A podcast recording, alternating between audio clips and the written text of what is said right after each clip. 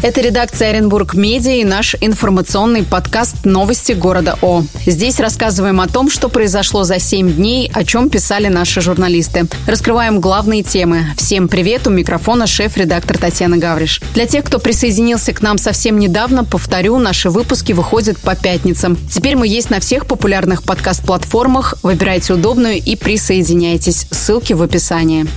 Смертельный шлейф от мистера Сидра всю неделю караулили в Оренбурге надзорные и оперативные службы. О массовом отравлении напитками самарского бренда стало известно утром в понедельник, 5 июня. На сегодняшний день от отравления мистером Сидром скончались больше 30 человек в разных регионах России. Губернатор Денис Паслер еще в начале недели призвал комиссию из чиновников и правоохранителей провести массовые проверки объектов торговой сети. В свою очередь в мэрии рапортовали о разъяснительной работе с бизнесом по нелегальному алкоголю и смертельному смертельному сидру. Случаев отравления или продажи контрафакта в Оренбурге не зафиксировано, сообщили в Роспотребнадзоре.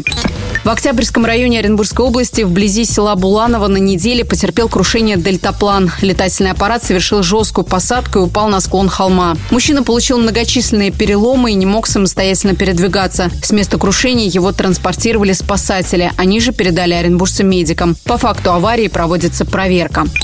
Первый случай клещевого энцефалита в новом сезоне. В Роспотребнадзоре назвали число укушенных оренбуржцев. Это чуть более одной тысячи человек. Из них около трети – это дети. Это только зарегистрированные случаи. Наибольшее количество пострадавших от клещей отмечено среди жителей Оренбурга, Новотроицка и Бузулука. В этом году отмечается аномальная активность паукообразных. Первый случай клещевого энцефалита зафиксирован в областном центре.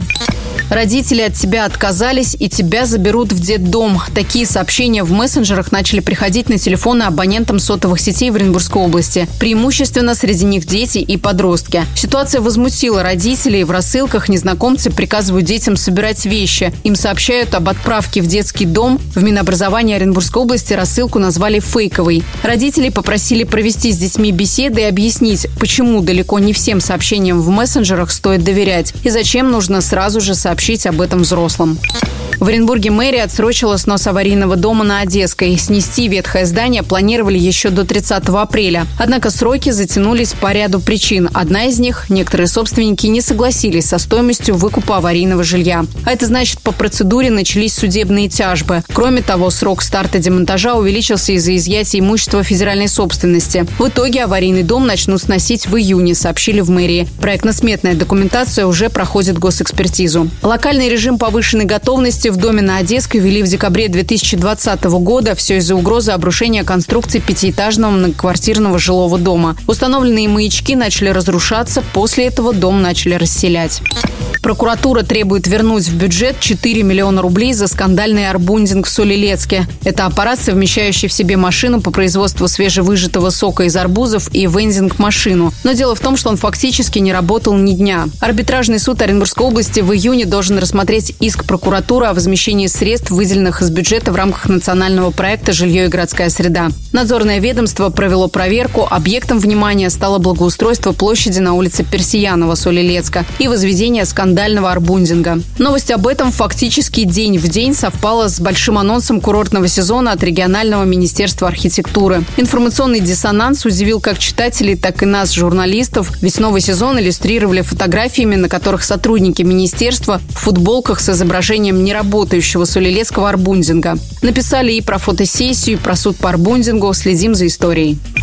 Жители нескольких поселков Оренбургского района продолжают судиться с чиновниками и депутатами пригородного сельсовета из-за ликвидированной дороги. После того, как по решению депутатов дорогу протяженностью 298 метров перекрыли, жители сразу нескольких садовых товариществ жилгородка оказались вынуждены делать огромный крюк по трассе. В густонаселенный микрорайон под Оренбургом перестал заезжать общественный транспорт. Проиграв один суд, жители подали апелляцию. После судебного решения и безрезультатной встречи с главой района Василием Шмариным жители записали видеообращение к президенту России Владимиру Путину и 7 июня обнародовали его в интернете. Сейчас дело находится в апелляционной инстанции. Как рассказали Оренбург Медиа источники в Доме Советов, даже судебное решение вряд ли поможет восстановить дорогу. Причин сразу несколько. Это и федеральный статус трассы Орск-Оренбург. Из-за этого там нельзя сделать перекресток. И газовые сети у бывшей дороги. Пока она не была ликвидирована, претензий у надзорных органов не было. Но после исключения дороги из кадастра организовать новую магистраль на том же месте нельзя по нормативам.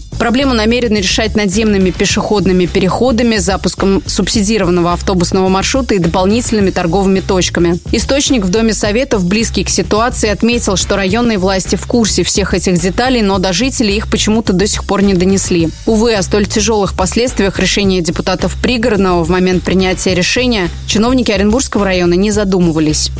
В отношении к заместителя Комитета по управлению имуществом администрации Оренбурга возбудили еще одно уголовное дело по факту взятки. По данным регионального следственного комитета, Никита Сафронов пару лет назад получал взятки от предпринимателя, который занимается арендой муниципального имущества. Это дополнительный эпизод к основным делам. Сафронов находится под следствием по обвинению во взяточничестве. Чиновника задержали еще год назад. Сначала его поместили под домашний арест, затем меры пресечения смягчили.